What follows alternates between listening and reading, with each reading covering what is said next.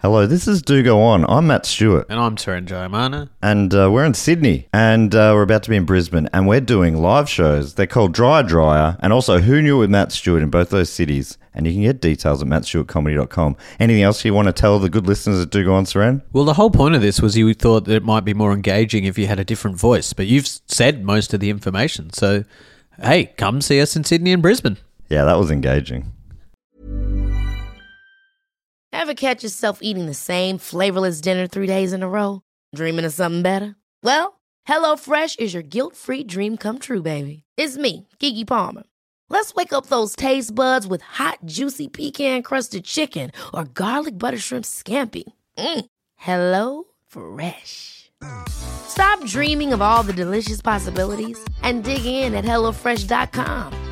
Let's get this dinner party started.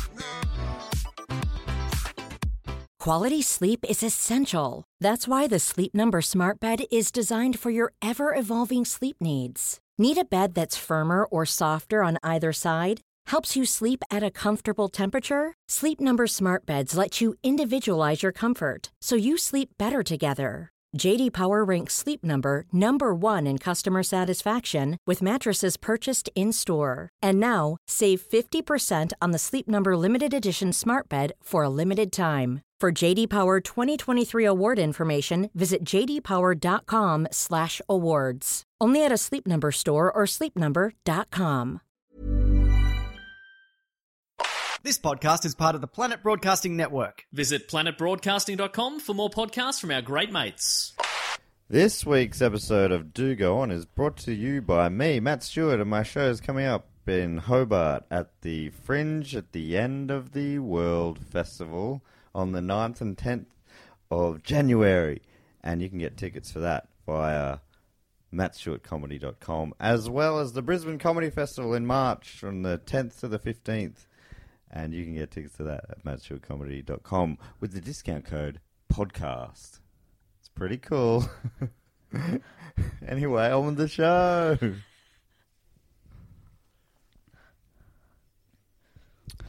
Hello and welcome to another episode of Do Go On. My name is Dave Warnicky and I'm sitting here for this little introduction with Matt Stewart and Jess Perkins. Hello. Sorry, actually, we're in England, so we should give a proper English greeting. Hello. Hello. Oh, Hello. damn it. Hello. Now, are the two of you feeling pretty Christmassy this week? Oh, the bells are jing jingling and I'm ring ring a ling a ding a And ding. I'm ting ting tingling. Mm-hmm. I gotta go see a doctor. I can't believe we're experiencing Christmas in the wintertime, sort of. Or pre Christmas in the pre wintertime. That's right. It's oh man, they know how to do Christmassy, don't they? With the Oh, I lights, love it. the camera, the action. Yeah. it's Hollywood on the Gold Coast all over again. No, it is. It, it, It's got. I mean, that's got very little to do with it. None, in fact, nothing to do with it. but no, there is Santas and lights and stuff everywhere, all over England and uh, in Dublin when we were there as well. Very Christmassy, so we appreciate And that. Scotland. Oh yes, they know how to Christmas up there. And by the time we get home, it'll be very Christmassy in Melbourne. Yeah. Yes, it just I don't know. For, for You'll some see. reason, it doesn't now feel that the I'm a- same. A, British slash Irish Christmaser, I don't know if I'm going to be able to handle this summery Christmas. I like it like we do up here traditionally. Yeah. Up here, like the real Christmas. Yeah, just how Santa intended. Yeah. Damn right. Now, so what you're about to hear is actually our annual Krishmish special episode recorded live in London. Thank you so much, to everyone that did come along and spread the Christmas cheer. Oh, what a cheerful time it was. Huge shows, lovely energy. We had a wonderful time. Good-looking people. Oh my god, the people! How do we do that? How do we attract such hotties? We attract such attractive people. I think it's just because uh, Opposites attract. Yep. wow, I was really gonna. You're going to go the opposite. yeah, it aren't you? was just for once. I mean, I thought I was I was with you, Jess, until Matt came out with the truth, and it was funny and yet painful. yeah, those things Truth is always comedy. are. Yeah. Anyway, That, that's not a thing. so from these uggos to you, beautiful people, It's so hot. so You're hot. listening to this. You're hot. As a rule, you're hot. it's not. That's not what defines you. No. it's not the most important thing about Certainly you. not. But Far from it. it's an absolute bonus. Yeah. You've got an amazing personality. You're smart. But it's just You're wrapped kind. in sex appeal. Yeah, in a hot bow. Yeah. Oh. You're a gift wrapped in a sexy bow. Ugh. It's like pass the parcel. So many layers. But they're all good. They're all good. There's a gift in each layer. Yeah. What's it gonna be? Who knows? What's it gonna be? Gonna We be don't something know. great though. Something sexy. Something sexy. something cool. Yeah. Something crazy. cool, Yeah, sexy, it's TLC. crazy. anyway, we should let them listen to the show. That's right. So what you're about to hear is the live episode, and we'll be back at the end with our famous Patreon read. Our thank yous to some of the people that support the show on Patreon. But until then, enjoy this episode recorded live in London, and let's say Merry Christmas. Merry Christmas. Merry Christmas.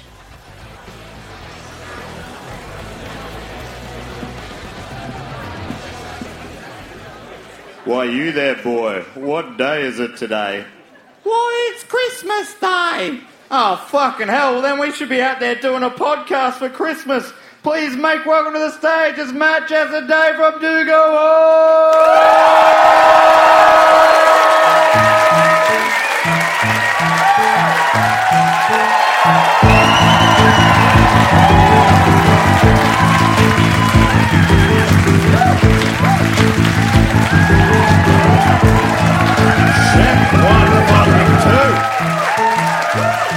Alrighty, London, Krishmish, how you doing? Yeah. Someone got me a water, okay. Subtle hint there. that must have been here at the first show. well, fuck you. yeah, Tom. Did I? Sorry, did I ask you to get me that? Yeah. Thank you so much. Thank you so much. Thank you so much for that. Do we need to get just this backup microphone? Yeah, maybe. I'll be back. Ah, yes. All part, part of the plan. A sabotage, Jess. Hey, How about this one? All right, Hey, yeah. Why don't you uh, stand and tell me all about? Oh no, oh no, she's regained her powers. Yeah, fucko. Oh no, she's back! She's back! Oh my goodness, so great to see you all here on this special day of days. The Krishmish special! Yeah! So exciting! This is our third annual live Christmas show. The first one, obviously, in Brisbane, which is like the London of Australia. Um, the is second not one was true. in London, which is like the London of America, and then this year we're doing one for the first time in London, which is like the London of the place we're in right now. So, yeah. you pumped up? You pumped up with Christmas joy. Uh, to each and all, good night. Yeah, didn't quite nail that. Um, to each and all. Good night. I've gone early there, I think. no, we are stoked to be here. This is uh, a very Christmassy country, I've got to say. Oh, yeah. Last night, Jess and I, uh, Matt went. We saw Matt do his stand-up show. Some of you may have been there. And then afterwards, uh, Matt went to see a fantastic comedian, Stuart Lee. And whilst you were doing that, Jess and I went on a little date where we went and saw some Christmas lights here. Yeah, it was cute as shit. Ah. Oh, what a beautiful city for Christmas lights! Honestly, the vibe was nicer with just us.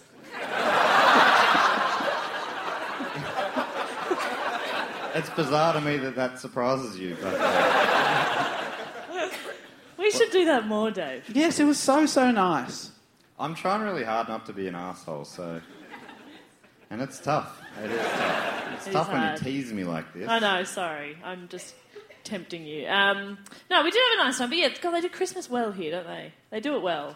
Yes, and you also do festive bakes at Greg's quite well. can I just say? Oh. Has London become a Greg's town? I thought you were pretty pussies. Oh. I had a turkey and ham sandwich from Pred as well. I'm, I, I love them all. Love them all. So you're a pretty pussy. One hundred percent. Pretty pussy is funny. I didn't get how funny what I said was until Jess said it. she added a certain how do you say? Je ne sais quoi. Now we are here for the Krishmish special. Uh, give us a round of applause if you were at our earlier show, but an hour ago. Thank you. This Thank- front section. yeah. Uh, Cool. can I just say the rest of you missed some pretty hot stuff.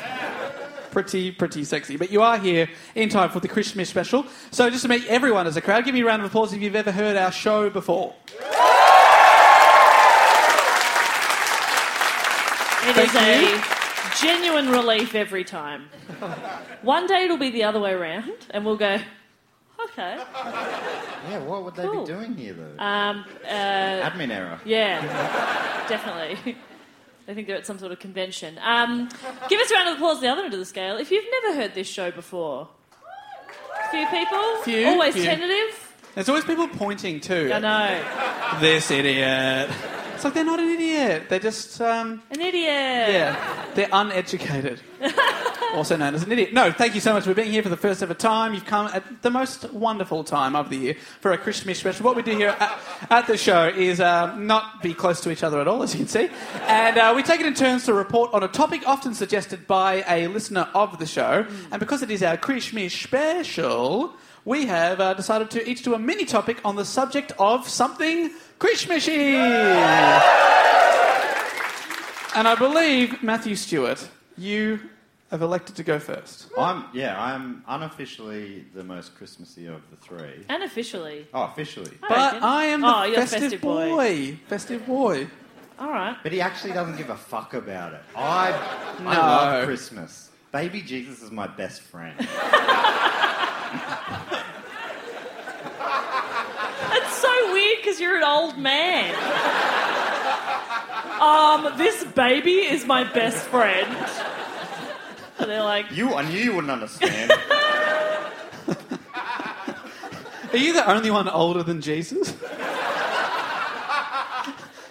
Je- Jesus is but a boy to you. Butter boy. He was always a boy to you. Yes. Baby Jesus was always a boy to me. Obviously. Yeah, it, uh, it, it felt weird coming out of my face too. There you go. All right, so if uh, you don't know the show, we get on the topic with a question. So my question is to you two, Hmm. and if they don't get it, maybe you can help them out because they won't get it. Um, Ah, I reckon I'm feeling pretty Christmasy. okay.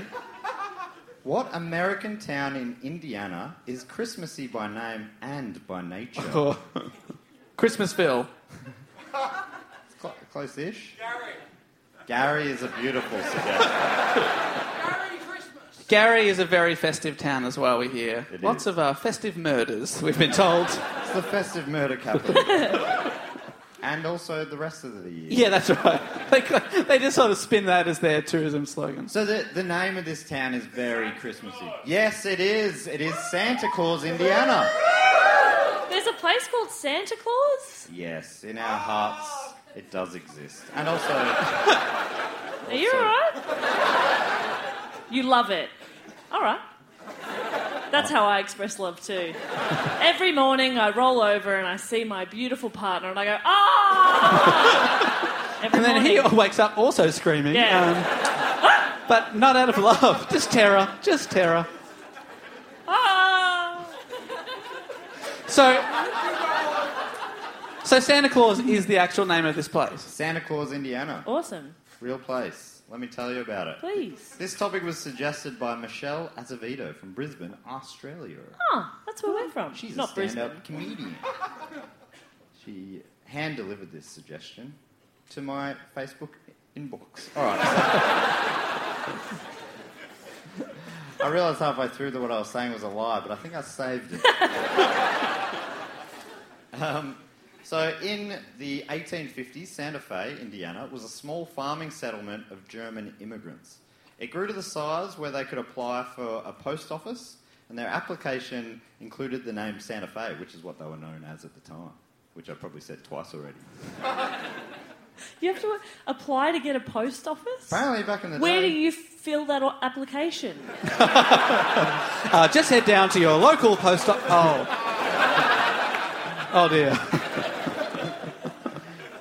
Unfortunately for them, uh, their application was rejected as there was already another Indianan town of Santa Fe, Hmm. a few miles away.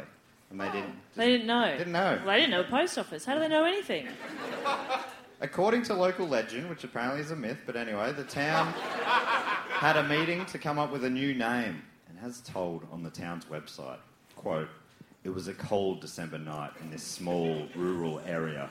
the townsfolk were gathered in a small log church. Is that where Yes. they pray to logs? Yes. we worship log.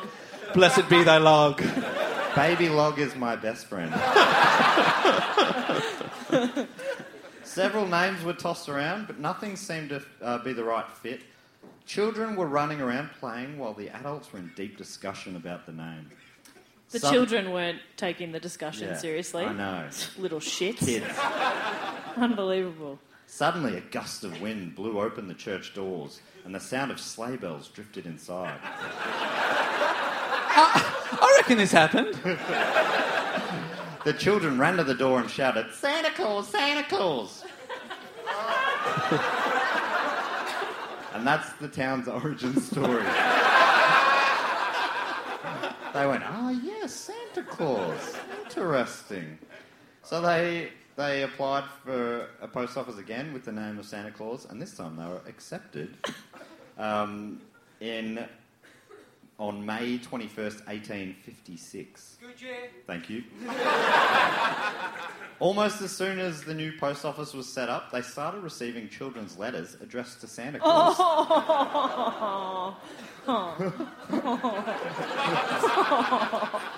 But that's not where he is. It's not going to get to him. Oh no! Oh, oh Matt, what's going to happen to the letters? So that was in 1856. I think they just put him in the bin. No!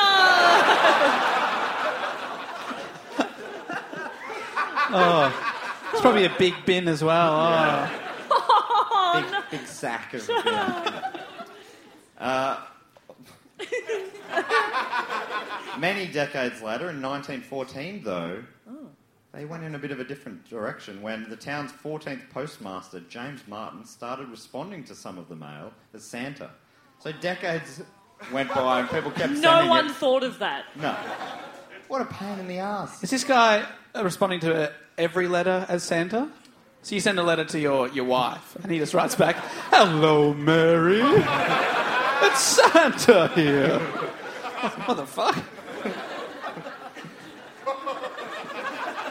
It became a big tradition in the town with uh, James Martin. He'd spend a lot of time each year with, with helpers replying to these uh, letters as Santa. And in 1930, Robert Ripley from Ripley's Believe It or Not featured the town and James Martin in a story, and this led to an increase in mail received by the town.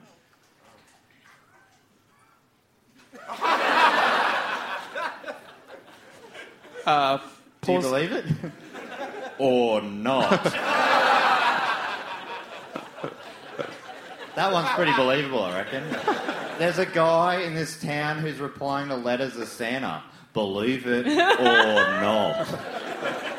I believe it. I believe that. In 1935, the Curtis Candy Company supported and sponsored the town's first themed attraction called Santa's Candy Castle. This site was called Santa Claus Town and also included a toy village. Santa Claus Town. Yeah. They couldn't think of anything better. There was a committee who came up with that, I reckon, and they were pretty stoked. Santa Claus Town. According to the YouTube channel Defunct Land, a man named Milton Harris came up with this idea and he leased the land to set it all up. His thought was to create a place where kids could play while their parents bought gifts. The spirit of Christmas. Despite the town's population of less than 100 people, over 7,000 people turned up for the park's opening. Oh wow! That was, that was like 70 times. Is that 70 times? What was the numbers again? 7,000 turned up to a town of 100. Seventy I'll- times. Seventy times. I fucking got it. I won't let everyone know that I was trying to go for a comically wrong answer. I accidentally stumbled on the correct one. I know. I've Did you almost said fall that off bit the out loud. stage? Yeah, yeah. I nearly I nearly fell. That's why I was distracted because I nearly died. No biggie. Mate, could you be a little more professional, thanks? Sorry, sorry. Even if you're about to die. Get in the game. Yeah, okay. Die with a smile on my face. Yeah, that's right.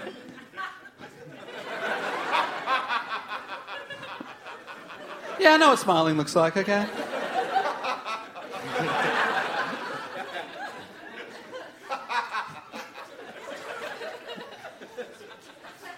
Harris wasn't the only one who had thought to cash in on the town's name, though. That same year, businessman Carl Barrett built a 22 foot statue of Santa Claus, as well as what he called the Santa Claus Park, which was like a, a Santa Claus park.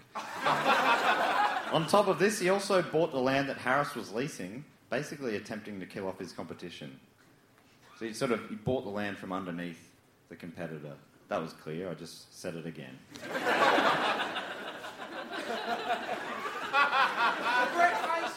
No, no, no, no regret there, sir. I stand by everything I've said so They, far. they're desperate for it, though. like, come on, let us see it. I want to say it too. You can't. You can't. I can't. I've tried to regret it in the mirror and I can't do it.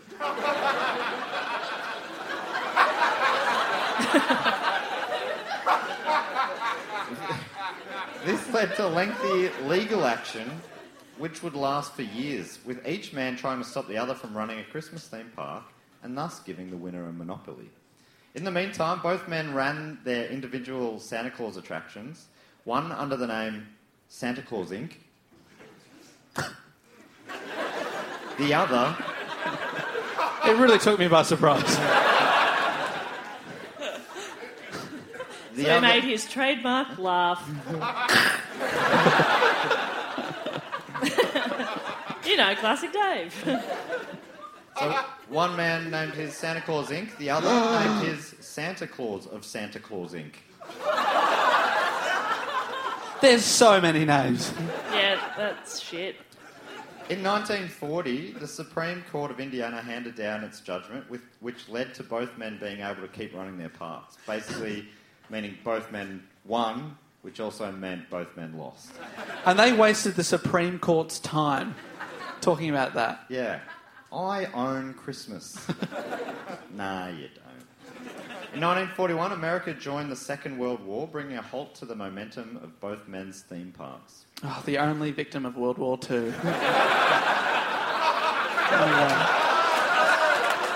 II. It was Oh. a tough time for some. Two men. Two men. That same year, a man named Lewis J. Koch, or Kosh, Koch, K O C H, Koch. Yeah, Koch. No, he was just calling you a cock. It's kosh. Is that It's cock. That same year, a man named Lewis J. Koch from Evansville, Indiana, visited the town and was disappointed to find that there wasn't a Santa Claus in Santa Claus for the visiting children to sit on the knee of. None of them thought to have a Santa Claus there. What are they doing in the Santa Claus Inc? Santa It- Claus eh? Inc. Santa Claus was implied, but he was not present. They had a huge statue, one of them of a Santa Claus, but no man in a suit. Yeah. Oh. Um, Santa Claus has some helpers, and they uh, dress up uh, in some towns, but he's definitely real. Just last week, I got the Facebook anniversary. Ten years since I first ever dressed up as Santa for Christmas. Oh, can you I did quickly it. tell that story? It's fucking so sad.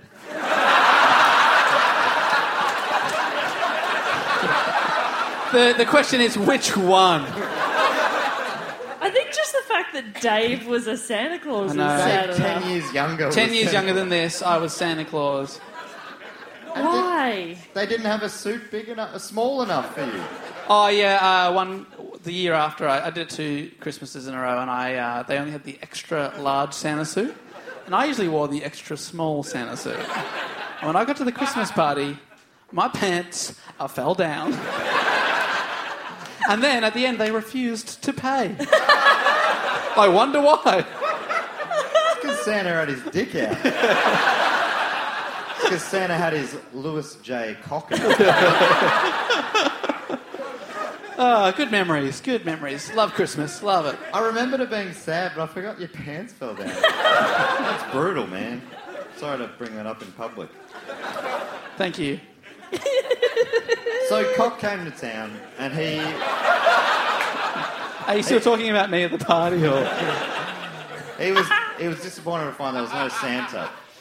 This disappointment led to Cock being the third businessman to set up a Santa Oh Claus my based God. theme park in Santa Claus, Indiana, a town with 100 people. 100 people, but three Santa Claus theme parks. Why? He bought 260 acres of farmland, and uh, though his plans were also slowed by the war, so a third victim, About time. On August, on August the 3rd, 1946, his dream became a reality when Santa Claus Land opened, which is different to the other names. I forget how, but it is. It was Santa Claus Town, and I don't remember the other. Santa Santa Claus Claus, Santa Park. Claus, Santa Claus Inc. Yeah, well, this one's Santa Claus Land. That sounds good. I'd go there. And I'd pull my pants up. oh, it was a great, it was a, a horrible moment for all of us. Mostly the children, but uh, Oh, that is full on.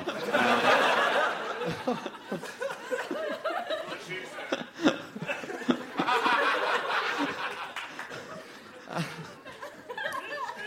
So he bought the land, he opened Santa Claus Land, but arguably this became the first themed amusement park in the world. There, there were obviously already theme parks, there were already amusement parks, but this, and it says it on its website and others, this was the first themed amusement park. Finally brought the two together. It was pre Disneyland and those sort of things.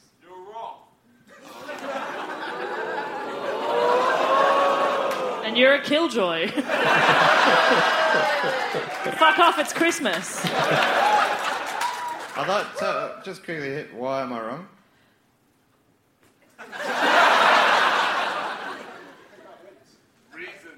Okay. Reasons. it's hard to argue with that. Oh, big man. Guy behind you's doing this.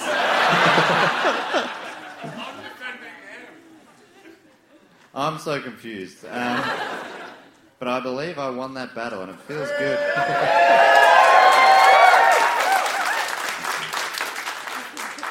Any other challenges?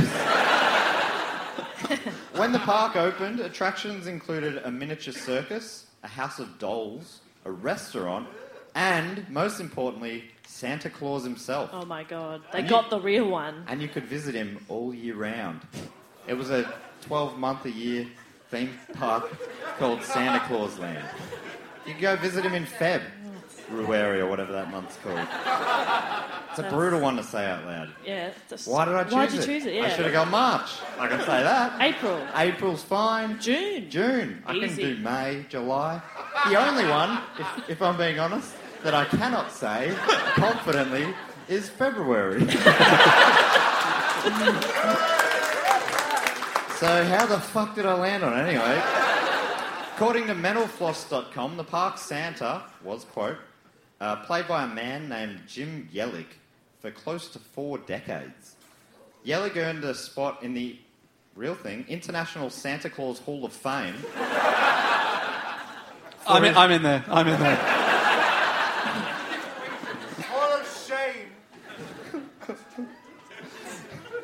He was included for his trusty portrayal of the portly celebrity and is thought to have had over a million kids sit on his knee during his tenure. Beat that day. I really hope that you can't beat that day. Yeah, that's, It's more of a pants on job, that one. In 1955, the park continued to evolve, adding a new area of the park called the Pleasureland Ride section. I'm listening. I don't know what it involved, but it sounds like a lot of fun. that same year, future American President Ronald Reagan visited the park. Later that year, uh, he, was, he was present at the opening of the Disneyland Park in California, which we talked about on a previous episode. Lewis Cox's son, Bill, Bill Cock, wanted to take his dad's dream Willie even Cock. further. Willie Cock. or won't he? Who knows? You can get away with more in England. I reckon they would have they would have taken me out the back and shot me in Australia if I attempted that. But you were more civil. uh, Sorry, say again. I said They're more civil. They're more civil. You know that. Everyone knows they're more civil over here. Uh, Willie Cock saw room to expand Santa Claus Land even further. In 1958, he opened a camp across the ground. Campground across the road. I better really get through these last couple of paragraphs. To cash in on the area's tourism. In 1960, Bill married Patricia Yellig, who you might know that uh, name. It was the daughter of Jim Yellig, aka four decade Santa Claus. Hall of Famer. Beautiful. A beautiful moment, I'm sure. Imagine Santa giving you away. It's the dream. Later that decade, Bill or Willie started planning on building a new suburb for the tiny town. Still a tiny little su- uh, city, town. And he's like, let's build a suburb onto this. this one horse town. Um, his wife, Pat, told him he was crazy, asking, why would anyone want to live in Santa Claus? Which is pretty full on because she was living in Santa Claus. And so was Willie. Feels like a subtle hint that Willie didn't take there. This didn't stop him. He bought up farmland, and according to Menofloss, he worked with local authorities to create the groundwork for a subdivision featuring street names like Chestnuts by the Fire Drive. it rolls off the tongue. The plan came to fruition, and in Christmas, uh, and Christmas Lake Village opened in 1966. Uh, that same year, actually, the Saints in the AFL AFL won the won their, their one and only premiership. I think it Wait, was where only, are we? okay. only one main event. one main event that year. I know another shit football team won another thing. I forget who. Willie was vindicated in his dream, though. Are there actually sports people in tonight? That never happens at our live shows. E- Eagle. Eagles. Oh, yes, equal to you too. Willie was vindicated in his dream, believe it or not. He built this uh, new village, and it was a big success and remains an upscale gated community today with around 2,000 residents. That Wow. blew my mi- it, it worked. Billy, you madman. in the 70s, they started adding more the thrilling roller coaster rides to the park to keep up with trends, and in 1984, Santa Claus Land diversified. By then, people didn't just want Christmas all year round, apparently, so they reopened as Holiday World. We do all the great It, holidays. it kept their Christmas section, but they also added theme sections for Halloween and 4th of July. So you could celebrate 4th of July all year round, even in February. By 1990, Bill passed the leadership of the park onto his son William, uh, Willie Cock, making, making him the third generation of cock to rule over the park. Within a few years of his appointment, in 1993, a water park was added. In 2006, they added a Thanksgiving section of the park. And the park still successfully operates today as Holiday World and Splash and Safari, where Santa still makes daily appearances. That's the end of my report. I've just got one fun fact. I looked at there's a page which has all their all their rides on it. My favourite one of all of them was a ride called Gobbler's Getaway.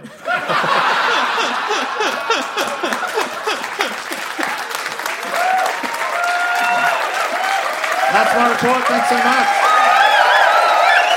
Matt Stewart, everybody.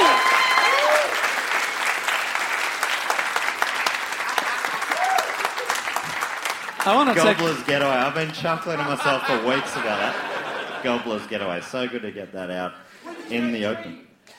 Sorry, sir. Willie's Wet Dream. Have you Oh. not learnt from him? Mate, keep rolling the dice, I reckon. I liked it. Willie's Wet Dream is fun. But is it any sort of Gobbler's Getaway? Why try to improve on perfection? well, that's something that Billy Cock did. And I, I see you were inspired by that. Well done. And I'll stop talking now. One more time for Matt Stewart, everybody.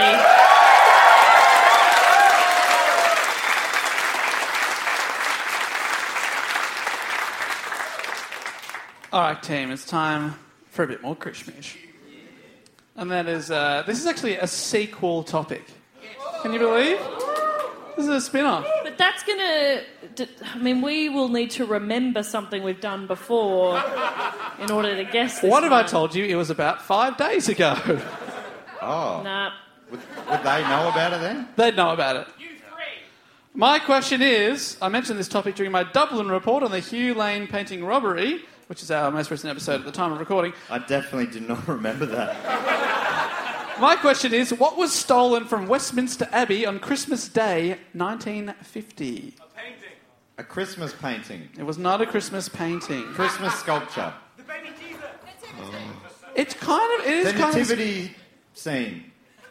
No. Michelangelo nunchucked. Does any- does anyone have any idea? It is the stone of scone and or scone. The Yes. stone of scone. The stone of scone or the stone of scone. Whoa. Two options here. Uh, pick your, your favourite one there. I did mention this very briefly in my uh, Dublin report. And um, No idea. No recollection Nah. of that at all. mainly so I could create this magical moment right now. Can you feel the energy? Can, can we blame jet lag? S- Back then? Yes. And now? I hope so. Thank God. Jet lag. We call jet lag. Do I remember the boning in whiskey? Only too well. I wish I could forget it. All right, my report is of the, uh, the Christmas Day robbery of the Stone of Scone. Uh, the Stone of Scone, also known as the Stone of Destiny. How good does that sound? I like it's a that. stone that for centuries was associated with the crowning of Scottish kings. According to Britannica, it's a rectangular block of pale yellow sandstone, quote, almost certainly of Scottish origin. Gotta love Britannica, they fact check everything.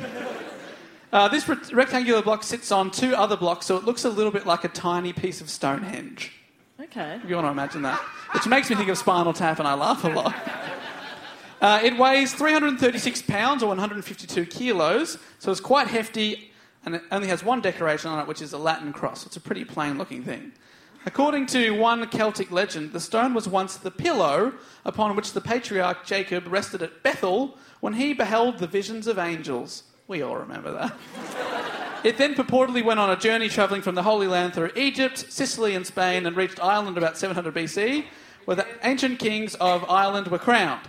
But then it was taken by the Celtic Scots, who invaded and occupied Scotland around 8, uh, 840. It was taken to the Scottish village of Scone. So that's where it became the Stone of Scone. Look, if you are going to correct me every time, it's not going to help. But in 1292, Edward I, the King of England, invaded Scotland and stole the stone and took it to London. You bastards. You, You bastards. English dogs. You know that I'm like one quarter Scottish. Oh, well, actually, probably a bit more Swiss Italian. Swiss Italian. Pretty fancy Italian, actually. so, what, wait, when was this? Uh, Edward the- 1292, Edward I took it, and he knew of the stone's significance, and he took it to Westminster Abbey. And in 1307, he built a special throne with a place for the stone underneath it. so a throne for the scone of stone. Uh, this wooden throne was called the coronation chair, and English and later British monarchs have been crowned inside London's Westminster Abbey there ever since. What, a thing that they stole from Scotland? Yeah. Fuck, I hate this country. Yeah. but I mean, it should also mean. You have stolen a, a few bits and pieces, haven't you? Land. almost your thing, isn't it? Uh, so the stone sat there for centuries after that. History.com tells us the stone of Scone was secretly buried underneath the historic abbey for safekeeping during World War II, and a plan for locating it was sent to the Canadian Prime Minister. So you sent a little treasure map for Justin the Canadian Prime Trudeau. Minister. That dreamboat Trudeau. Has he found it? He hasn't found it yet. Uh, it survived the war unscathed.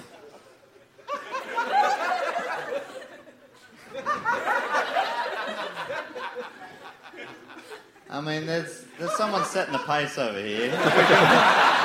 if we could all lift, If we could just get the mic to drop from the ceiling in front of you, that would be that would be very good for our egos. Uh, so it was in Westminster Abbey for centuries and was involved in dozens of coronations, including James I, the Scottish king, that also became the King of England and Ireland. But some Scots never stopped viewing the stone as being stolen property. Yeah, I'm one of Because those it was, Scots. yeah. Yeah. Cut to 1950, where four rebellious students decided to do something about it. He's not listening to anything else. He's just waiting for years. Is, is this Good story, day. is this story filling anyone else with Christmas cheer? Mate, we're getting revenge on the English. If there's nothing better, more cheerful than that, I don't know what is. We actually do love you a lot, actually. So um, we're just being ironic, or whatever makes it okay. So, Glasgow University students Ian Hamilton, Alan Stewart, A Scottish man, I hear. Gavin Vernon, and science teacher Kay Matheson came up with a plot to take back what they thought as belonging to their country. All four Why do you members. reckon they thought that? Is it because it was like literally stolen from them? Uh, all four members were, all four were members of the Covenant movement, which sought home rule for Scotland, and the stone is a real symbol for their movement. Their quest was bankrolled by a local businessman, and they took two cars down to London, where I read it took like 17 hours or something, so they must have got lost or something. Uh, they inspected the stone as tourists, and then came up with a plan, which, to be honest, wasn't that complex. They went to a tea shop, and Vernon declared that he was eager to, quote, have a bash. And everyone agreed they just have a go immediately. that was the plan. Let's have a crack. So, on the late afternoon of December 23rd, 1950, Ian Hamilton returned to the Abbey where he hid under a trolley.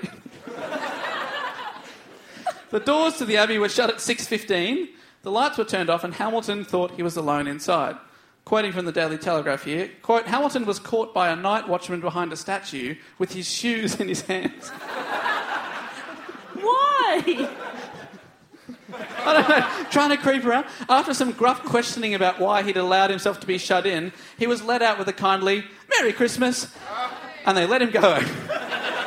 so time to go for Plan B. And that plan was the next day, Christmas Eve, 1950. They had a chat to the Abbey's archdeacon about the shifts of the security guards, and the trusting deacon told them all they needed to hear. Oh, Bill, yeah, he locks off about 6.30, goes out for a piss. You'd be easy to walk in here and steal anything about 6.35. They're like, thank you so much, Archdeacon. and late that night, in the very early hours of Christmas morn, there you go, Christmas, I've referenced it, the three men jumped a fence that surrounded the builder's yard and then jimmied open the door to the part of the a- abbey famously known as Poets' Corner. They then pulled down the barrier around the stone of scone and tried to remove the stone from underneath the seat by tugging at it. Remember, it weighs over 150 kilos, and they were clearly not experienced removalists and they kept getting in each other's way. Eventually, they did get it out from underneath the seat, but they tugged too hard and it hit the ground and broke into two pieces. so they. They have, it's like centuries old, and they're like, "We've got to claim this." Oh fuck! I've broken it. That actually makes it easier to carry, though. Uh, the They've man already got two cars. they got one for each car. One for each. The men placed the larger piece on Hamilton's coat and dragged it down the steps of the high altar. Hamilton picked up the smaller piece and carried it to Kay Matheson, who was waiting outside as the getaway driver. They placed the smaller piece of the stone in the boot, and Hamilton got into the front passenger seat. But as Kay started the engine, she saw a policeman's helmet glint in the moonlight, and rather than panic, she pulled off what is a sweet, sweet move. If you're in a couple, you're out at night trying to avoid looking suspicious, what do you do? Make out. They made out. They just started making out. What a move! Nothing sus about Nothing that. to- oh. Was she just waiting for a moment? Oh no, I think Finally. I see a police officer. We better make out. you horny devil, Kay. Get out, Kay. There Again, was no police officer. again, quoting from the Telegraph, they fell into a clinch, which warmed the officer's heart. How polite are the English? One of them told him how to steal it. Then the cop's like, "Oh, look at him stealing it." Although it was 5 a.m., he stopped to chat and even offered them cigarettes. You do. Just a lesson out there, you should not stop a couple making out. What are you doing in there? What are you doing? You pervy old man. Apparently, they distracted the officer well enough, and they pulled another sweet move when they covered up noise from within the abbey by loudly coughing. Two spy movie cliches right there. The officer didn't even notice one of the other men walking out of a door of the abbey. They distracted him. The policemen uh, um, bid them farewell, and they drove away into the night. Hamilton then walked back to the abbey to meet up with the other two men, and for a time he couldn't see them, so he heaved the heavy stone into the second car all by himself. It was apparently so heavy that the car was on like an angle when it was in the boot. And then, as soon as he got into the boot, would you believe it? The two other men appeared after he'd done all the work. Uh, the alarm was soon raised early on Christmas morn, and a nationwide search for the conspirators began. The border between England and Scotland closed for what was said to be the first time in 400 years. So they took it very seriously. But where did the four Scots go? Well, they all split up. Hamilton and Stuart dumped their piece in a field. I mean, this is something that they respect a lot. They've broken it, now they've thrown it out the window into a field. and uh, Kay Math- uh, Matheson left her car containing the smaller piece with a friend in the Midlands. Hamilton then collected the two pieces at a later date and had them put back together and repaired. And several months later, on April 11th, 1951, he placed the stone on the high altar of the ruined abbey of Arbroath. Saying that right? Arbroath. It's scone. So it was back in Scotland for nearly the first time in a thousand years. All, of, all four of the young Scots were interviewed by the police, and all of them, except for Hamilton, confessed. How do you reckon they tracked him down? It was discovered that they'd checked out every single one of the university library's books on Westminster Abbey. and, it was pre- and before that, they had no interest in it, so it was pretty obvious who did it. But they were not charged, probably to avoid turning into a political incident, because they wanted to draw attention to the fact that Scotland should be its own country, in their opinion. The Scots were already seen as heroes, and they'd stirred up enough Scottish nationalism, so they achieved their goal. 60, year, 60 years later, Ian Hamilton would say, I did it for Scotland.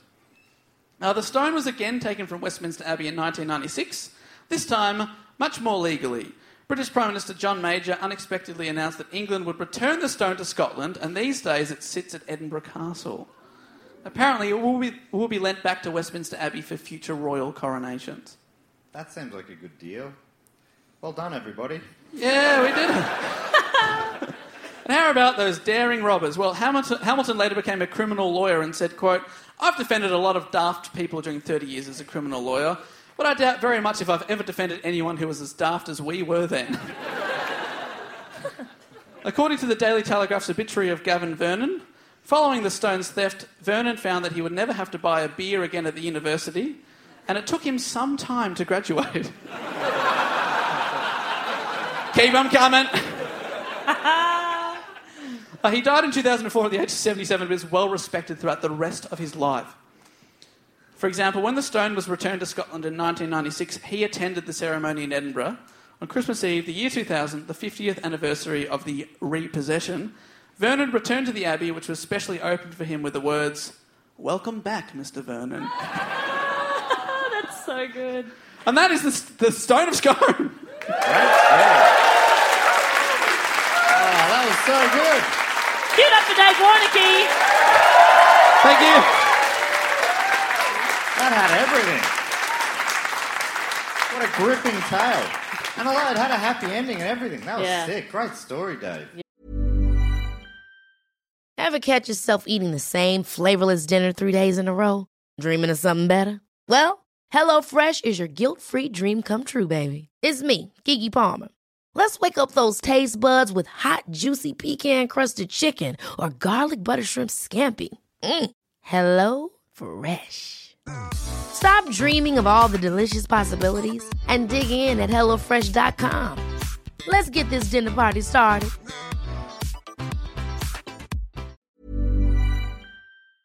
This show is brought to you by BetterHelp. I got to get something off my chest. Okay. I ate your last biscuit. that has Saving been them for my wedding. that has been stress that has been stressing me out. I'm so sorry. I feels a lot better to get that off my chest. You know, keeping things bottled up can uh, affect people negatively, and that had been affecting me. And that feel that's a weight off my shoulders. Yeah. It was delicious. I'm not sorry, but I did take the last biscuit. that he was saving for his wedding. I didn't know that. That is upsetting to hear, but I think I'm going to have to get some uh, positive coping skills, learn to set some boundaries. Well, maybe you could give BetterHelp a try. It's entirely online, so it's very convenient. It's flexible. You can fit it around your schedule. You just fill out a brief questionnaire and you get matched with a licensed therapist. You too can get it off your chest with BetterHelp. Visit betterhelp.com slash DGO today to get 10% off your first month. That's betterhelp, H-E-L-P dot com slash D-G-O. Yeah, well done. Done it again. No pressure on whoever's coming up next. Oh, Well, mine is one that I think they'll they'll enjoy because it's like a um, uh, it's a cryptid. The Krishmish cryptid. Yeah. So my question is, which Canadian creature comes out of its cave every year around Christmas time? Santa. Buble. Is it Buble?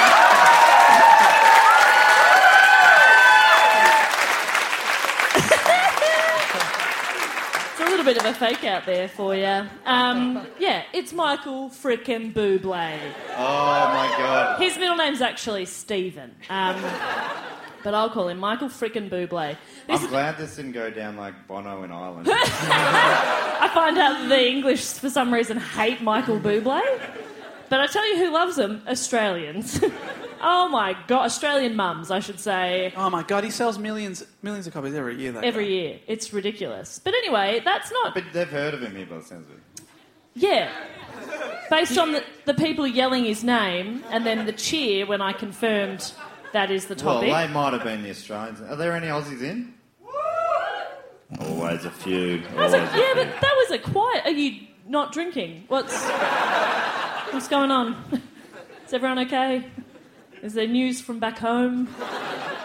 Um, Michael Stephen Bublé. It's a little little bit of a backstory for you. He was born on September 9, 1975, and is a Canadian singer, songwriter, actor, and record producer. He was the eldest of three children.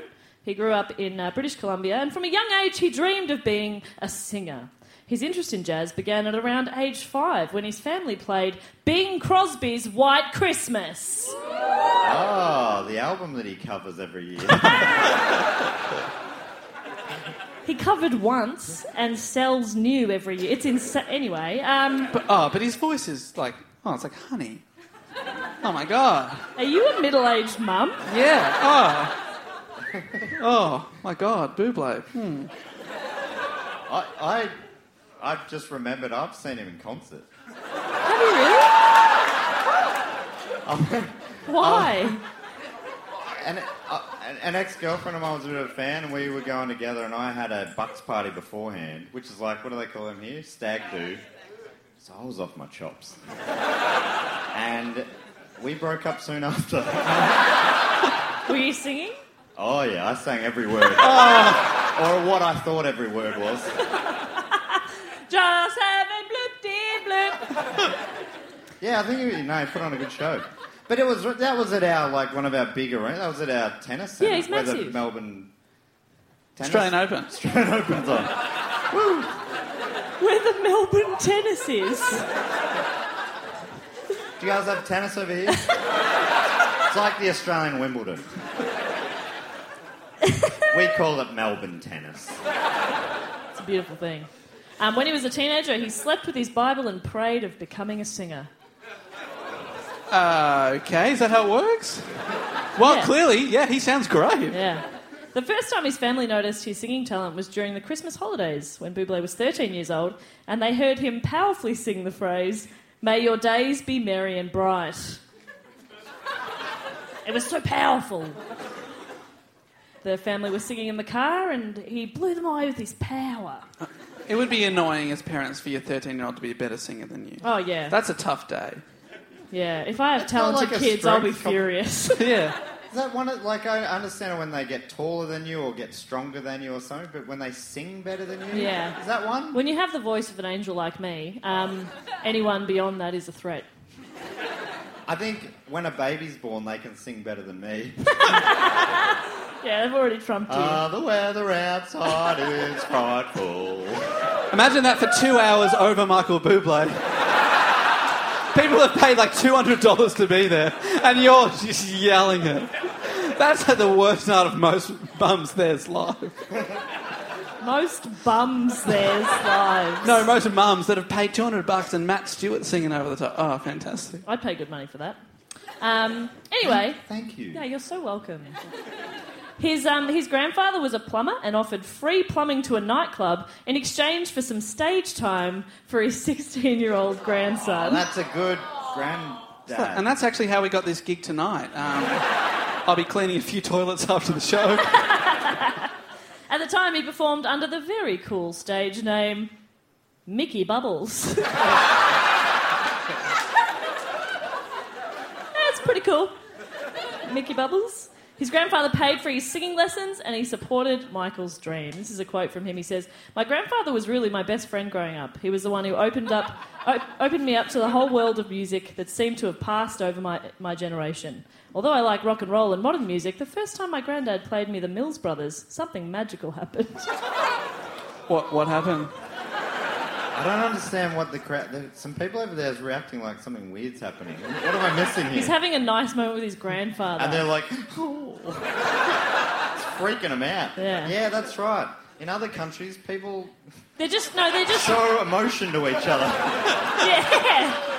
I know it's a foreign concept. Um, I think they're just waiting. I've for, been watching The Crown. they're- they're- Mummy. They're waiting for the next sentence to be, and his grandfather touched him. Um, Is that's that not go- the case, so calm down. Apart from in his heart. Yeah. and in his pipes. He's a great plumber. Great plumber.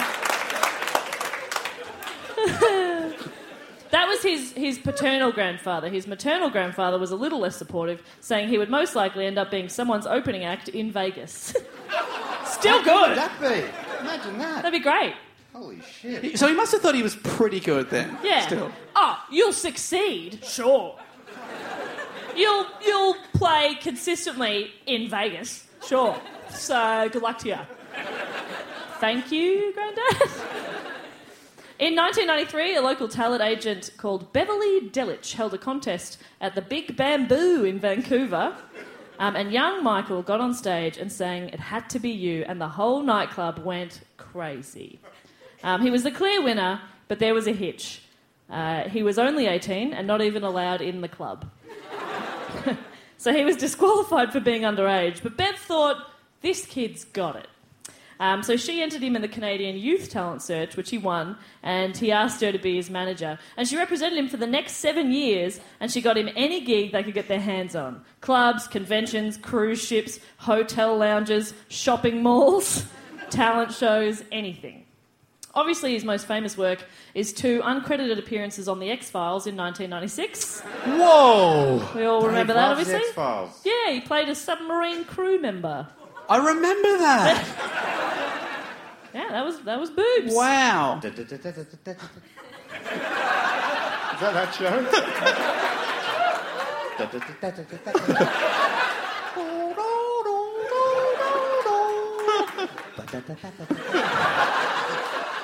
Am I doing that right? Am I saying that right? That was beautiful. Yeah. You, you can sing better than a baby. Thank you.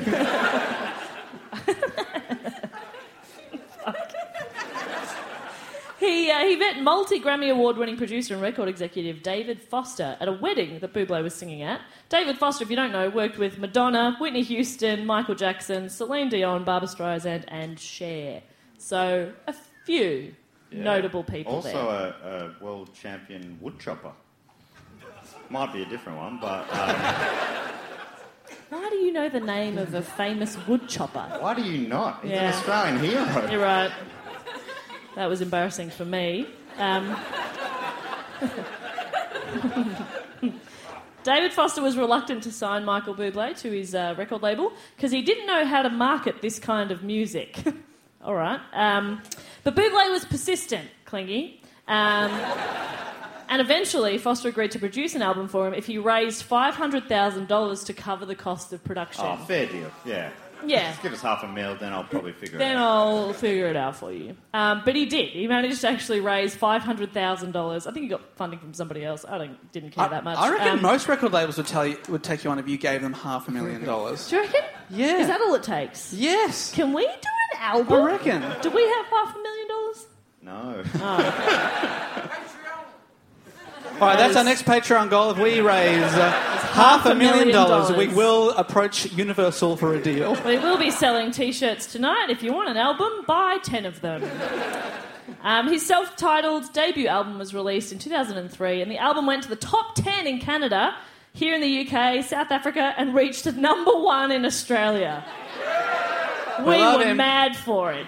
The middle-aged middle-aged mums of Australia were frothing over him. so you've reacted like that because you were assuming she meant frothing in the pants. She meant at the mouth. like rabid dogs. It was Bo- a weird both are phenomenon. In November 2003, he released a Christmas EP called Let It Snow, containing five previously unreleased tracks that peaked at number 56 on the Billboard 200, and the title track reached the top 40 of Australia's single chart. Fuck, we love him so much. Um, 2003 was a. When we- you said previously unreleased tracks, you mean by him. He doesn't do any previously unreleased tracks. He's a covers artist. He has originals. I hate that I'm defending him. Um, Well, no, you're right. I'm not saying there's anything wrong with doing No, but he covers. does have he does have his own s- songs as well. He just also covers some. Name one. Fuck you. Um, I think that was CeeLo Green.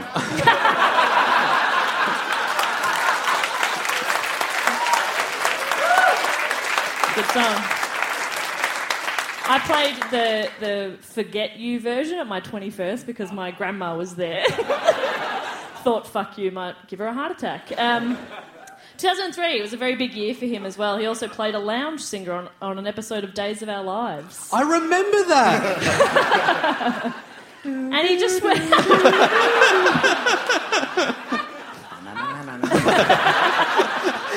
Is a lounge singer taking requests? TV themes only. After Days of Our Lives, he went from strength to strength, going on to appear in a commercial for Starbucks' Frappuccino line. Beautiful. Only the best for bloobs.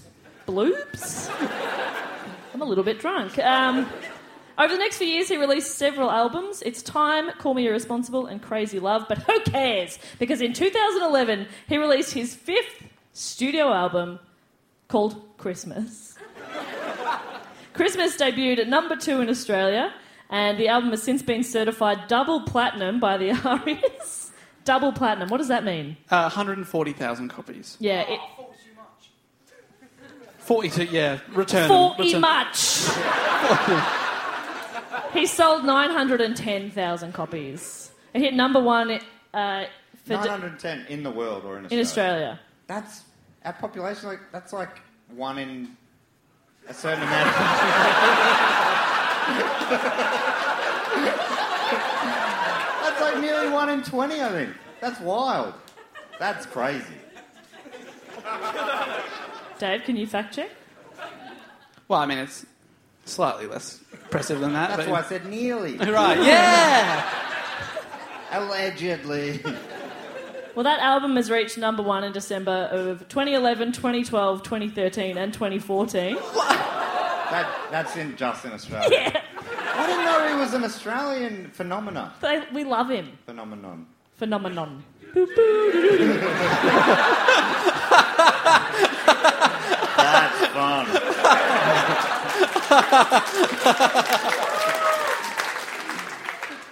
So, all those years up to 2014, it got pipped in 2015 by Adele. Ah. She's Adele. from here, isn't she? Surname? Who knows? It's a Yeah, we'll never mystery know. for us. We'll never know her she's- surname. If you don't know, she's kind of like your Michael Bublé, you know? Except she- I'm I'm Adele. Adele. Fuck you, that's my thing. Now go on, do it again. No, yours is, yours is better. Don't just be, wanna be- don't be cute. Don't. Stop it. Stop it at once. Stop. Don't you do the toe thing. You stop it. Matthew. Matthew. Just want to be involved, but I'm sorry. Yeah, Stop that. You stop being so t- cutie pie. So yeah, Adele pipped him. Um, we'll never know her surname. And then it was number two in 2016. Number one again in 2017. What? What are we doing? sold over a million copies in the UK in 2011. It was the second highest selling album. Again, Adele got him. number one. But he was number but two. Yeah. Yeah. but where is she now? You know? I don't know. No one knows. No one knows her last Does it- name does or anyone her know her whereabouts. address? Because I'd like to pay her a visit. Um, the album was also accompanied by an NBC television special, A Michael Bublé Christmas. It's not creative, but it was viewed by more than 7 million viewers in the US and 1.5 million viewers in Canada. There was also a UK special which featured guest appearances from uh, a UK special, sorry. Uh, guest appearances from Dawn French. There was a duet performance with both Kelly Rowland and Gary Barlow from Take That. and a cooking tutorial. So, you know, normal Christmas stuff. And if you thought that was the greatest Christmas special of all time, well, you'd be wrong. Uh, because in 2013, he did another Christmas special, and his guests included Mariah Carey, Mary J. Blige, and Cookie Monster. The big three. He got, he got Cookie Monster. People said he couldn't do it, but he did it. Um, last year, he was on Graham Norton, and Graham mentioned that the Christmas album has been number one in Australia every year since 2011. And Michael Bublé says this. He goes, "Yeah, it's crazy when you think Australia, but like Christmas is so huge there. we love it. Honestly, What kind of cavemen bullshit does he think we are?" He's like, "Yeah, they have, they have Christmas. It's crazy." He's like, "It's different." the fuck does that mean? Well, it means we have Christmas in the back of a U, all right? And, uh, we'll have a barbecue, we'll have a few dingoes around, and we'll, we'll shoot a couple of roos, and we'll have a bloody good shindig, okay? You wouldn't understand up here with all your fancy bloody snow and hats.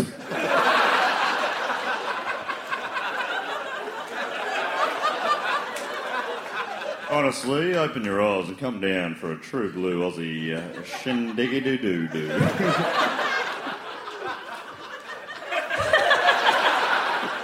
Did you black out for a bit? Every now and then they just they they nearly always bail me out, and occasionally they just give me enough rope, and I like they've done it, and they're still letting me talk. Still now.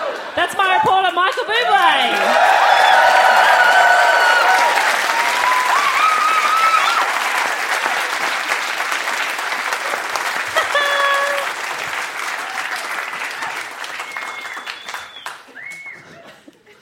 Don't, let Well- him, don't let him talk again. Oh, Okay. That does bring us to the end of another Christmas special. You all feeling festive after that? I know I am. I'm pumped for Christmas. This podcast is part of the Planet Can't- Broadcasting Network. Visit planetbroadcasting.com for more podcasts Beautifully from our done, great mates. sir. I mean, I can't even drop things right. Nailed it. Well, we haven't talked about how we're going to finish this show. Maybe thank some people, and then we'll obviously sing our way out of it.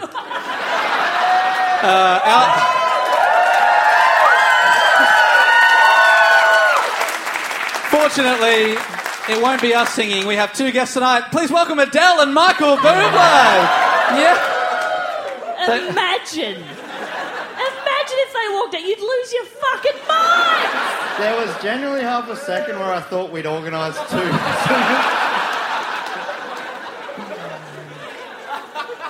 when he said Adele, I'm like, maybe. But when he said Buble, I'm like, there's no way. We, could have, we couldn't have got him. We can get Adele, but we can't get Bublé. That's our level. That is our level. Yeah.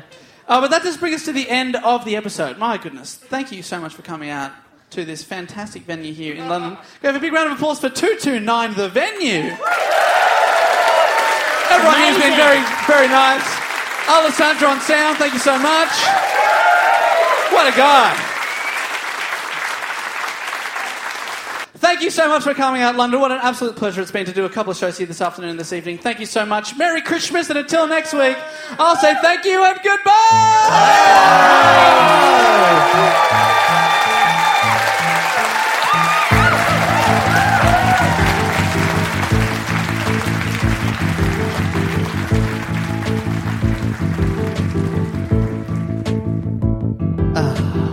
Christmas. Oh, Krishmi. Christmas, what a wonderful time of year it is. It's the most wonderful time of the year that was that episode. What a delightful crowd. Honestly, I'm crying tears of Christmas joy right now. Yeah, you. Yeah, are you all right? I'm weeping. Yeah, I I'm Uh, know. weeping with Christmas delight. Are you okay, Ow. I've got custard and eggnog s- streaming out my eyes. Matt? I think I'm haunted. uh, Do we need to get you to a hospital? well, an exorcist hospital. a sure. Christmas hospital? Yes. A Christmas exorcist hospital. Hospice. Mm-hmm. That'd be great. Yeah. Okay. Get me some pudding. I think that's the thing it all solves. That's the cure. Yeah, but I don't like pudding. Who likes Christmas pudding? It's yuck. It is gross. The only thing about Christmas I don't like. The Christmas pudding. I'll take every other bit of it. Really? Yeah, I don't, I'm not a big Christmas pudding fan. I like chocolate pudding, Yeah. Now I'm listening. Christmas pudding. Put it away. No good. Mm. Get it out of here. Put it away, not into my guts. My mum rolls them up into little balls, then puts white chocolate on top, and then some little like jellies to make them look like mistletoe or holly. It's very cute. That's Um, cute. they look cute. Still won't eat them. Oh, I reckon they look cute, and then you can throw them against a brick wall. as far as I'm concerned. Sorry, Mrs. Perkins. They Sorry for look- calling you Mrs. Perkins. can't tell you how cute they are. They're, oh my god, so, Oh, so cute. cute, so and such good weapons Adorable. against annoying cousins at Christmas lunch. Get 'em. Get 'em. Anyway, that's my family Bugs. tradition. Beautiful tradition. I Hmm. love tradition. Well, we have a tradition here at uh, Do Go On, and that is every single week we thank people on Patreon. We do, and the first one we like to do is the fact, quote, or question segment, which has a bit of a jingle that goes like this. Fact, quote, or question. and in it, Thank you. Was that on time this time? Perfect, yes. Thank you. it was so on time that I spoke over it, and I apologise for that. Uh, but I, I would love to get into it. Uh, we have two to get through. It's where uh, Patreon gives us a fact, a quote, or a question, uh, which we will either read out the question, we'll answer the quote, or we'll beguile you with a fact. Is that right? Yep. And um, before people get on Twitter, I know I said that the wrong order. So, um, God, we, Um, actually, oh, we never really mind. don't we don't see Twitter as a very positive place lately. do Twitter we? is- turned on Twitter. haven't Twitter we? isn't a positive place. Twitter's gross and awful. I love it and hate it. Unless I love big it. tweet are listening. I love it and hate it and love it and hate it. Uh, but firstly, uh, the way you can do this is go to patreon.com slash to go on pod and you can support us there on the Sydney Scheinberg level. Uh, rest in peace. Of course. it's a bit of a VIP level. Yeah, it is a VIP level. And uh, this week on that level is Jacob Lane, who's given us a quote and also given himself the title of the official Simpsons reference auditor, bracket still bracket. 'Cause he- That, that actually is his official title. Yes, if you uh, if you're on the Facebook group, you'll know that every week Jacob audits our episode and he'll tell us which Simpsons fo- uh, quotes have been said and uh, Who said him and what their reference to, and what then he'll- episode. and he'll give it a score. It seems like a lot of work actually, and it's very much appreciated. Yeah, we totally appreciate that. So that's on the Patreon only uh, Facebook group if you are looking for that. And uh, you can join it if you support the show on Patreon. And we thank Jacob Lane for the great work he does. Does fantastic work. We got to meet him when we did a live show in Perth. That's right, uh, he helped us last month. score our Patreon bonus episode. Yeah. A lot of fun. Anyway, he's given us a quote, and his quote is this Simpsons scandal update. Homer sleeps nude in an oxygen tent, which he claims gives him sexual powers. I noticed you guys have been slipping a bit on the Simpsons references, and quite frankly, that's not good enough. So I decided to drop my own in to make sure we meet our quota for the next financial year. Hey, that's only half true. That's the response to that quote. Thank you so much, uh, Jacob, for getting more Simpsons references in. That is very good. I wonder if we got any references in the Christmas episode. Who can say? Jacob can. Jacob Cannon Jake will will tell us. Heavy auditing. Thank you so much. on the Facebook group. Thank you so much for that, Jacob. You goddamn legend. And I'd also love to thank uh, Soph Waldron, who's given us a Soph. question, uh, and she's also keeping her title of live show photographer. She is always there to take photos for people at our live shows in Yes. Melbourne Thank you so much, Soph. You are you take a great snap. and one time in London. Takes a great snap, uh, and she asks a great question, I assume. Let's read it together. Okay. What? Uh, what is a topic that one of the others has reported on that you wish you'd thought of first, or w- you'd wish you'd thought to do first? Oh, okay. Uh-huh. Good question. Good question, well asked, and uh, by me, but also by you, well written by you, Soph, as well. Um, good question. I I've got an answer. Yeah. And that is way back in the day, I'd always, I'd early on hoped to do the Titanic, which Jess covered. And at the time, I was a bit like, oh, damn, this is such a good one. I wish I'd done it. But then you smashed it out of the park. It was probably one of your longest reports ever, Jess. It, wa- yeah, that doesn't mean I did well. I like that.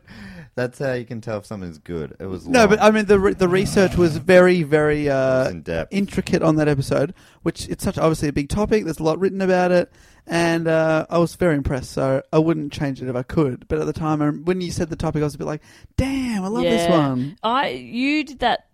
Uh, it was vice versa as well when you did the Queen. I was singing the Queen as Yeah. well. The Queen, because maybe it's only now because I'm watching The Crown Sure, that I would I would love to have done the Queen. it's an interesting story. Yeah, and I should listen to that episode again because I can't remember anything of it, which is good because I've been finding the uh, Crown to be interesting. Like I'm hearing all this stuff for the first Oh, time. that's good. because it's basically a documentary. Um, the one I other one I really wish I did was uh, Riverdance. Oh. Fuck you. Can't believe you beat me to my passion. Fuck you. I That wish seems a it bit had been mean. on in Dublin. I would have dragged your sorry little ass there. I would have enjoyed it live, I'm sure. No, you wouldn't. I get You into a would've show. been an ass about I get it. into a show. I get into a show. I love it. I love getting I into love a a show. show. Oh, I think the Beatles being one of my favorite bands is another one I would have loved to have done. Yeah, I butchered a couple of the classics. I'm not saying butcher. No, I'm we- just saying that's No, a but, topic like, that I love. Those are early ones for me, so I would love to go back and redo them because I don't think they were very good. I remember them both being great. Well, anyway, that Yeah, we're answers just scrolling that through a few of question. the uh, episodes now, so just to make sure we're not missing any. Yeah, there'd be. I'm sure there'd be a Oh, bunch. there'd be so many. Yeah, those are just the ones that come to mind straight off the bat. yeah. But there'd definitely be heaps. But yeah, I reckon. Yeah, the Beatles would be something because I, I I know uh, quite a bit about them, but it's the kind of I, sometimes I like doing a report because it's a great excuse to just learn. Yeah, Heaps Yeah, but- first Just deep dive. I think you do learn more doing the report than Yeah, listening for to sure. You it. become like a mini expert just for that week, and then you sort of, uh, you know, Yeah, you some of it does fall away. drop a but- lot of the info out of your brain. Mm. Um, but yeah, thanks so much for your support, Soph Waldron. thanks, Soph. Thank you. And Jess, I'd like to underline the fact I was not having a go at those reports No, no, because I don't remember them. no, me either. I but just remember them being. I great. assume they weren't great because it was the early days. You know, now I'm a master. That's true. That's so true. You've grown. I've You've grown grown. so much. Uh, I would also love to uh, start thanking some patrons. So that's another reward you can get at the patreon.com slash do go on pod is the reward of, of being shattered out. Sh- shat, did I say It did shat? say sound like you said shattered out. Shat- we will shut you out. At a certain price, we will shut you out. We'll Yeah, eat you up that and is you'll the be highest shat. Price. Um, for a much lower price, we will shout you out. Yeah, we'll just say your name. Uh, and Jess normally gives us a little bit of a game. You, there's all sorts of different rewards. You get bonus episodes every Mm. month, as well as uh, a- access into that Facebook group, like we discussed before, and many, many other things. Jess does a somewhat regular um, newsletter. Has fallen a bit behind, uh, especially while we've been overseas, because I can't really keep track of what day it is. Um, but I will get back into that And properly there's probably not a lot to update them on, very really. is soon. there? No, nah. We're just doing it on tour. Yeah, uh, we're Boring. we're sitting around again. We just we're watched. driving again. we just for a watched day. a movie. Yeah, Oh. that was our first movie we watched this time. Last year Yeah. we watched at least two because I made us for Primate. That's right. Ace Ventura 1 and 2. Yep, and it was some of our happiest memories. We also watched the first 10 minutes of, a, of a Uh, Batman movie. Do you remember? And Oh, we yeah, all it so was confused so we bad. turned it off. But I also, know. we watched we watched Ace Ventura at our crappest accommodation last year, which didn't have a living room, so we had to like all pile Oh, into Matt's room and watch it. And the TV was the size of a laptop screen. yeah, Anyway. and you and I were on this shitty little couch. Oh, that was horrendous. If you want to hear the results of that, there was a Primates episode where Dave and Jess, especially, but also me, a bit shat on, two beloved Jim Carrey films. Yeah, we shat Jim Carrey out that week. Sorry about that. He paid top dollar, so we had we were obliged to do we it. shat him out. Uh, but uh, firstly, let's thank out, thank out, and shit out, and Mhm. shout out, and shout out. Jeez. Some of our Patreon Oh, the supporters. deluxe here. treatment this week. We're giving them the big three. Uh, do you want me to kick it off? Yeah. Well, I'd love to thank from our hometown of Melbourne, Victoria, Melbourne. Luke Reeves. Luke Reeves. Oh, Luke Have Reeves. you given us the game we're going Oh, to play, no. Popper? It's got to be What- something Christmassy, Christmassy. right? What about Luke Reef? Oh, give him a Christmas name. So, oh, okay, this oh, is going I to like that. that might be hard. be. No, I, I'm happy to give it a crack. All and right, it's cool. probably going to get worse as we go on. Yeah. And is- definitely. Is, he? What is he? Is he uh, like a Christmassy character, sort of like Jack Frost? No, and- he is a wreath. Matt, I mean, if you have to ask. I turned So him Luke- into a wreath. Luke Wreath. He's a wreath. He's just on someone's door. S- I mean, If people don't know what a wreath why are you is, how saying would it you like that? describe it? Why are you saying it It's like, like a that? Like it's round- oh, he's just on someone's door. What an Round honor! leafy thing.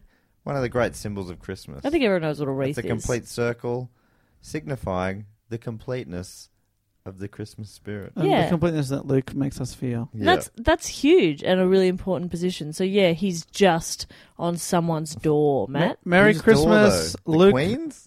Yes, Oh my god, he's the Queen's Christmas wreath. that is an honor. That's important. now you get it. It's on Buckingham Palace's door. Wow. yeah, it's huge. Holy moly. So congrats to you, Luke Probably been Reef. pissed on by a corgi. We saw Windsor Castle from the, the motorway today, so we're pretty royal. I didn't look up. Fair enough. What were you doing on your phone? He was watching The Crown. Too busy watching The Crown. sorry. I don't have that bullshit is out the I don't window. care what that Don't is. care. no, Come I on. couldn't. I tried to look. I couldn't see it. Oh, was it, no. Was it obvious? It was very big. I didn't want to make a big deal out of it, but I couldn't see it. It was very nice. You couldn't see it. no. Why not? I don't know. I just couldn't see. It I was on the wrong Jess, you side saw of it. the You- car. Jess was driving and she saw it, mate. But I was on the wrong It was side. so big though, mate. It's a big castle. Oh, I couldn't see. Did you not have I had your to look glasses past on? You, and you then- can move. I can't move. We're in a moving. you can car. move your head around. Oh well, I slightly bobbled. You missed it. That's I okay. missed it. That's all right. You Is tried. there a picture of it online I could find? Definitely, yes. Oh, well, then it's fine. Don't worry about it, Dave. Uh, oh, I'm, I'm, I'm happy I Davis. saw it. I saw it. I even saw the Luke wreath on the on the Oh, Yeah. front door. Yeah. So that's where she lives. What's Buckingham Palace about then? Oh, you know, gotta have a London residence, mate. Oh yeah, you got just got a few different spots, and then there's Balmoral, yep. I think. Oh, God, Is that a there's that one Scottish too. property? She's got I them reckon I- all. I've learned a bit from the Crown. That rings. She a owns bell. billions of dollars of stuff. Give it back. Don't you reckon? It's Yeah. ours, probably. Ours? Give Yours- it back to the people. Yours and mine. the people of Britain. Oh, that's not us. Oh, that's not us. Don't then. fight for Give them. it back to them. No, Matt. That's not none of your business. None of my business. I don't have a. I don't have a dog in this fight. Come on, mate. Come on, everybody. Anyway, thank you so much, Luke Reeves. Sorry, Luke Reith. Reef. I'd also love to thank, also from Melbourne, Victoria. We miss it there. I'm crying a single tear of custard, rum soaked custard. I've been overeating, to be honest. Uh, and I would love to thank from Melbourne, Benjamin Faccione. Oh wow, I feel like you nailed that. Sounded great. Say it again. Benjamin Faccione. Or Faccione, maybe. okay. Can you have Uh, a look at that? What do you reckon? Yeah. Fa- Faccione. I reckon you've nailed it. Yeah. Johnny. Okay, well, what do you give him the gift? Give him the gift of a, a nickname, Dave. Christmassy. Or just go- Benjamin fa la la la la la la Cioni. Yeah. Yeah. Saved it. Thank you so much, Bob. Fa la la. So he's Ba la like, la la la. I like though Blaccione. that you just from across the room saw my face go and you're yeah, I like, saw, I oh, saw your eyes light up. she got it. That's great. Wow. So Benjamin this Christmas is bringing the gift of song. Fa la la la la la la Cioni. La, la, la, la, la. It sounds like Babe the Pig, Yeah. which is a reference he will understand as an Australian, assuming he's older than me Or younger. or younger than me. Would you like to thank some of these fine people? Can I thank some people? Yes, please. I would love to thank from Sydney, oh, New South Wales, it's a real Aussie. episode. Australia. I would love to thank Patrick Weller. Oh, Patrick Weller. Patrick Patrick Weller. Weller. See, this people are going to be shouting something at their phones right now, like, Hmm. uh, Magic. okay, Fella, which is another name for Santa. Yes. It's the magic fella. Magic Oh, the fella.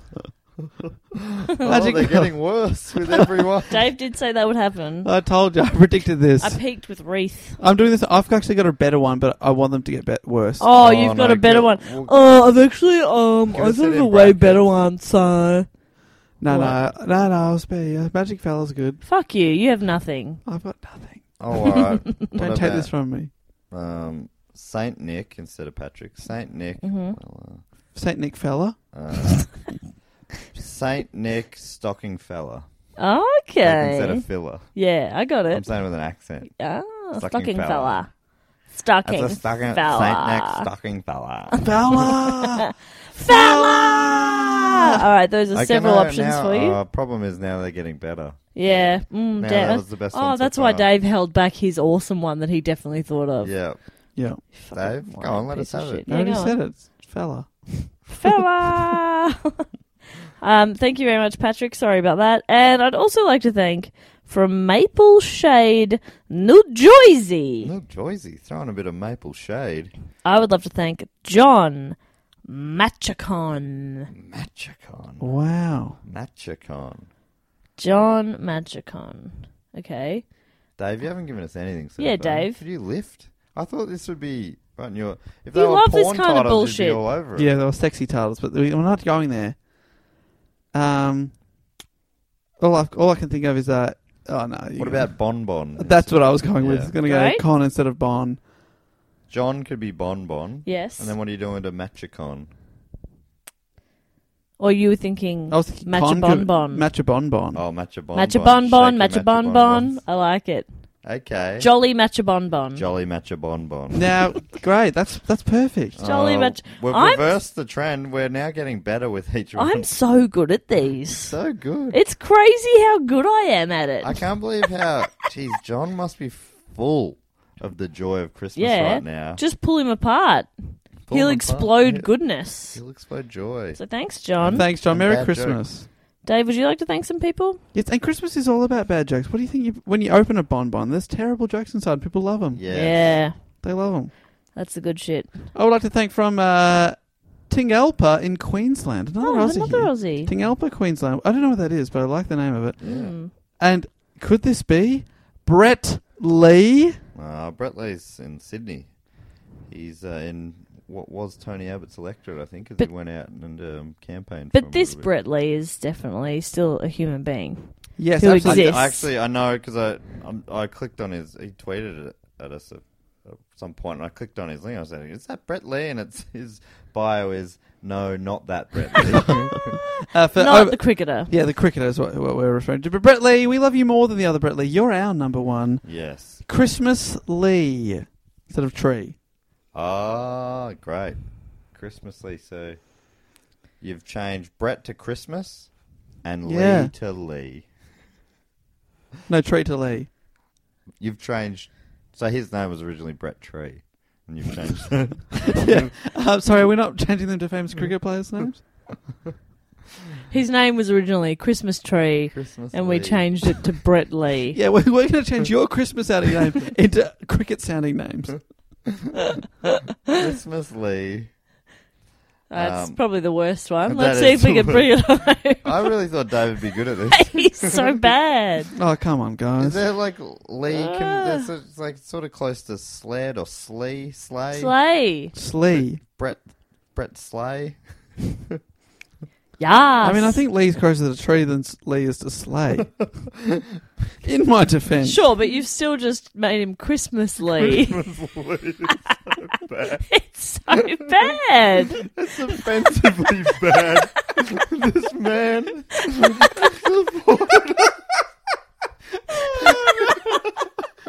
So sorry, Brett. Oh.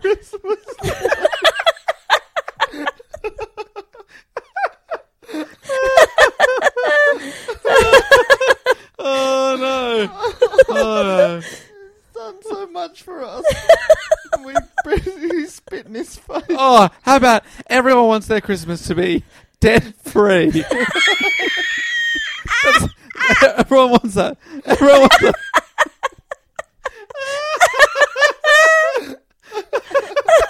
Is that better? Is that better? No. Is it free for the Christmas It's like, leaf? that's what an accountant wanted. That's like you've taken all the fucking spirit out of Christmas now. Debt free.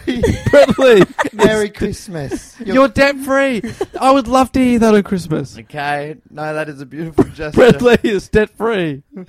or Christmas Lee. I mean, Your Christmas name is changing your first name to Christmas and leaving your surname the same. Your, I'm going with a Christmas name for you, David. Christmas Warnicky. Matt, do me, do me. oh, thank you, sir. Thank you. Uh, Jess, you are now Christmas Perkins. What's your Christmas name, Matt? I don't think maths can be done. Maths can't be done. Christmas Stewart, I don't know. Right, Christmas. we have we have fucking lost it. I'm so sorry, Brett. Hopefully you'll forgive us with the Christmas spirit now within you. The Christmas Lee spirit. and who would we like to finally thank? Finally, going to bring it home now. Uh, from Hillsborough, Oregon, I would like to thank, in the USA, of course, Brian V. Douglas. Ooh, it's like a boxing Christmas fight, is it? Douglas. Christmas Brian. Brian V. Douglas. Brian Douglas. Brian Douglas. Um, uh, what about uh, Oh, uh, I've got one. Yep. A good Christmas message is this Christmas, try and be drugless.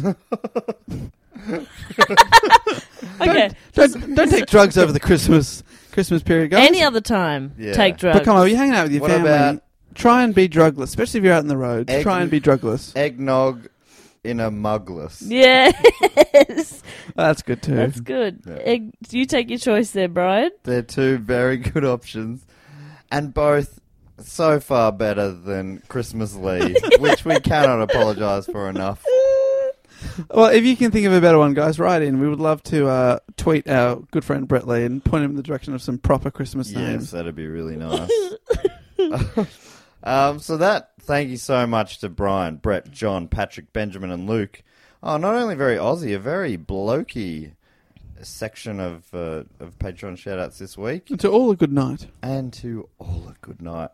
And yeah, I really do wish that you all have the very best Christmas of all time this 2019. Uh, and we also like to thank at the end of our episodes the new section we've got, uh, the Triptych Club, which is Patreon supporters who've been on the shout out level or above for three plus years. And I think I might have forgotten last week's, and I've possibly forgotten next week's, thinking ahead. And I'm going to thank uh, a few weeks' worth, which isn't too many to be honest. But welcome these great people into the Triptych Club. We have from Yaguna, we've got Tanya Miles from Putnam Valley, Adam Giambattista from Umina Beach, Jared Gear from London, Chris Tostevan from Yarraville, August James from Stafford, we've got Isaac Moore from Hamburg, Jana or Jana Nickel from Farmington, Dane Laguerre from Dallas, Michael McDowell, and from Welwyn, we've got James Kahuzak, and finally from Binghamton, Richard Schubert. Uh, thank you so much, you absolute legends. Thank you to all those people. Three years strong. So cool! Thank you so much for all your support. Um, basically, been there since the beginning, Christmas 2016, so or pre-Christmas 2016. So Hmm. cool! Thank you so much. It means so much to us. You keep this show running, and we goddamn love you. I don't want to speak for you two, but I I certainly do love you. I'll second that. I'm fond of you. Fond du view. Fond you. Fond you. Yeah, Christmas fond you. Is that anything? I think Dave? so. Yeah, for me that is. Oh, That means I've, no. I haven't cried laugh for a long time. Yeah, that was I don't fun. think since those dogs. those- What happened to the dog? With the I'm not going dogs? to tell you. If you want to find out about what happened to those dogs, listen to the marathon episode on Patreon, the Patreon bonus episode. that made me cry with joy and bafflement. Yeah, both of those things. Well, that brings us to the end of another fantastic Christmas episode. Um, there's Christmas episodes over the last few years as well. If you want to get on a Christmas binge, I've heard a few listeners do a, a Hmm. Christmas tradition of listening to all of our old Christmas episodes, which is kind of nice. So we talked about Kr- uh, Krampus the first year. Uh, no, the history of Santa Claus. I think the first year. Oh, Second right. year was Krampus. That's right, yeah. And then we've done Christmas mysteries live the last couple of Oh years. yeah. This is our fifth Christmas special. Fifth Christmas special. And Amazing. there's also a couple on Patreon bonus episodes. A couple of years ago, I did one about the the what The was it? Yule Lads. the Yule lads, Yuletide lads That's from right. Iceland. Uh, Are we and gonna we run did out of- another one where we got a, an episode where we pretended to be a Sad- Christmas radio station, which I Yeah. have very little recollection of. Me too. I did voices. Yeah, we did, boys. We had fun. Yeah, I guess. I hope. If not, if, if it's not fun, then why? Anyway, Dave, start wrapping this up. I'm mumbling. Oh yeah, check out all that stuff at patreon.com slash do go on, pod all the bonus episodes. Um, you can check us out on social media. All the links are to everything we talk about is on our website, dogoonpod.com. But if you just want to type us into your app, we are at Do Go On Pod on Facebook, Twitter, and Instagram. We've got a YouTube channel. We've got videos coming out. And uh, yeah, why not uh, drop us a line, dogoonpod at gmail.com. But for another Krishmish, I guess that's it. That's it. Yeah, I thank thanks everyone for being with us this year. I love Christmas. I love you. Hope you have the best Christmas ever. Obviously, we got a couple more episodes coming out before Christmas. That's right. We're not going to be taking a break. We never do. We never stop. We can't. Can't stop, won't stop. As soon as we stop, we'll die. We're a bit like a um. Shark. Yeah, that's right. Absolutely. We're like a Chris- shark who's had a bomb strapped to it that Yes. makes it have to go at And- least and we've activated. yeah the 20 50 miles miles per hour. 50 miles per hour. Got to stay above fifty. Uh, but yeah, thanks so much for the support over the year. It's been uh, absolutely fantastic. We'll be back next week with another episode. But until then, we'll say Merry Christmas, Merry Christmas. Merry Christmas. and I'll say goodbye. Later. Bye. Ching, ching, ching.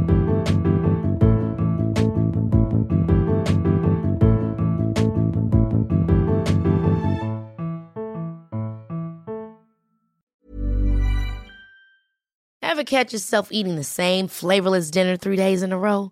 Dreaming of something better? Well, HelloFresh is your guilt free dream come true, baby. It's me, Gigi Palmer. Let's wake up those taste buds with hot, juicy pecan crusted chicken or garlic butter shrimp scampi. Mm. Hello Fresh. Stop dreaming of all the delicious possibilities and dig in at HelloFresh.com. Let's get this dinner party started. Even when we're on a budget, we still deserve nice things. Quince is a place to scoop up stunning high end goods for 50 to 80% less than similar brands. They have buttery soft cashmere sweaters starting at $50, luxurious Italian leather bags, and so much more. Plus, Quince only works with factories that use safe, ethical, and responsible manufacturing. Get the high-end goods you'll love without the high price tag with Quince. Go to quince.com/style for free shipping and 365-day returns.